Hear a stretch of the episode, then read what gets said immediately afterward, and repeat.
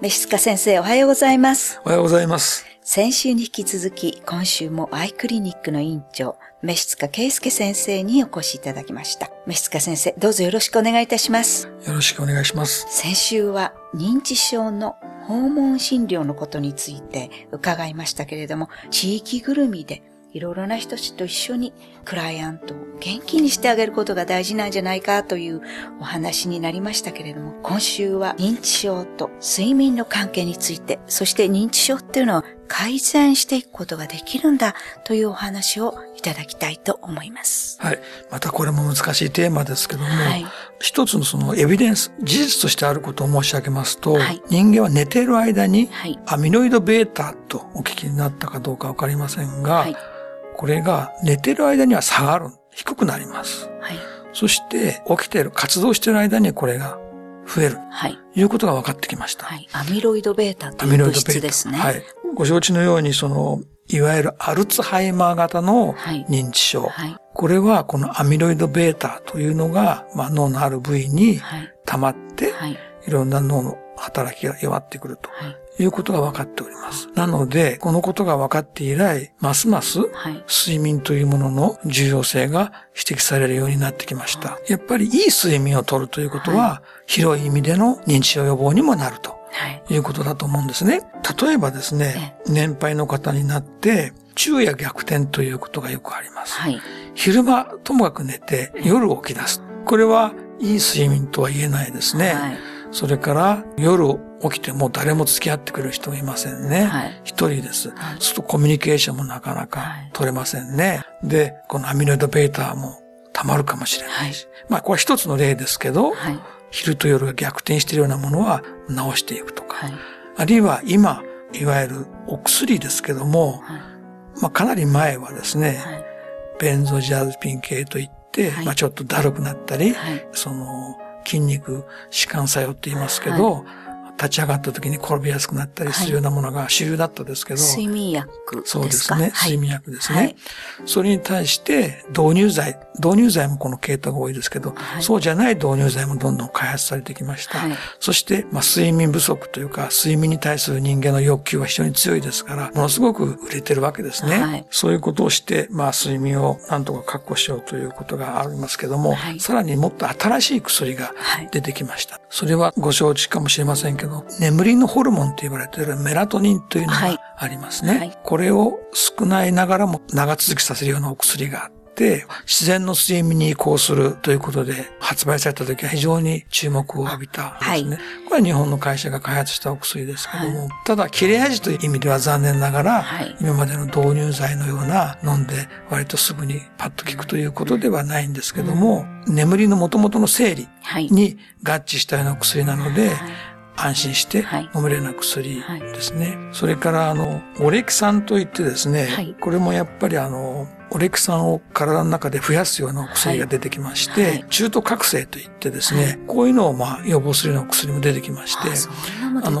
睡眠障害に対しはい。て使えるお薬がはい。増えてきたということは事実なんですね。で、まあ、認知症との絡みでそういういろんなエビデンスが出てきたもんですから、はい睡眠を専門にやってる先生だけじゃなくて、はいかなりいろんな内科の先生とかいろんな先生も使いやすくなってきたというのが事実なんですけども、はい。まあそれはまあ治療ちょっとさておきましてね、はい治療ということですよね。それは薬物の。はいそうですねはい。まあ一般的に言いましてお昼寝がねすごく大事なんですけども、やっぱり昼間30分以上寝ますとね、はい夜の睡眠障害になりますね。はいだから昼間はなるべく活動してもらいたい。まあ腹の皮張れば目の皮たるむっていう話ですからね。はいまあお昼寝っていうぐらいですから、はい昼食後はい。が一番寝やすいと思いますけど、はい。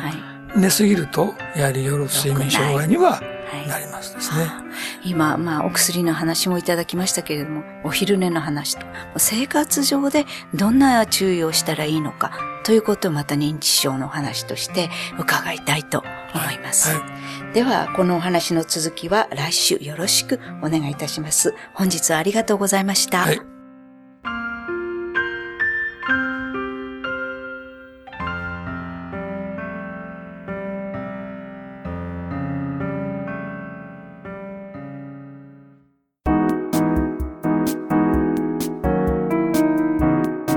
ここでパシーマファンクラブのコーナーです。このコーナーではキルトケットのパシーマをご愛用の方からのお便りをご紹介します。敷布団の購入時にお店の方から勧められました。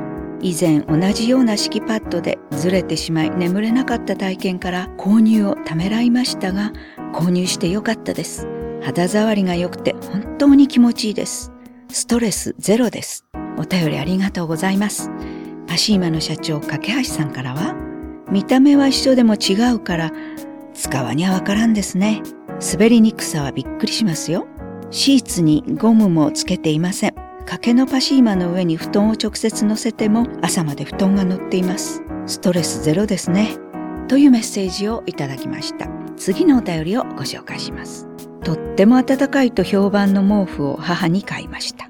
軽くて暖かいのは良かったんですが、毛布の綿ゴミがいっぱい。そんな時、パシーマのことを知り注文しました。今家にある家族のシーツは全部パシーマ。上掛けは1枚です。洗濯してもほとんど洗濯機のフィルターの中にゴミがたまりません。とっても感心しています。いろいろ使ってみたいと思っています。お便りありがとうございました。パシーマの社長、架橋さんからは、洗濯機のくずフィルターの中は空ですと。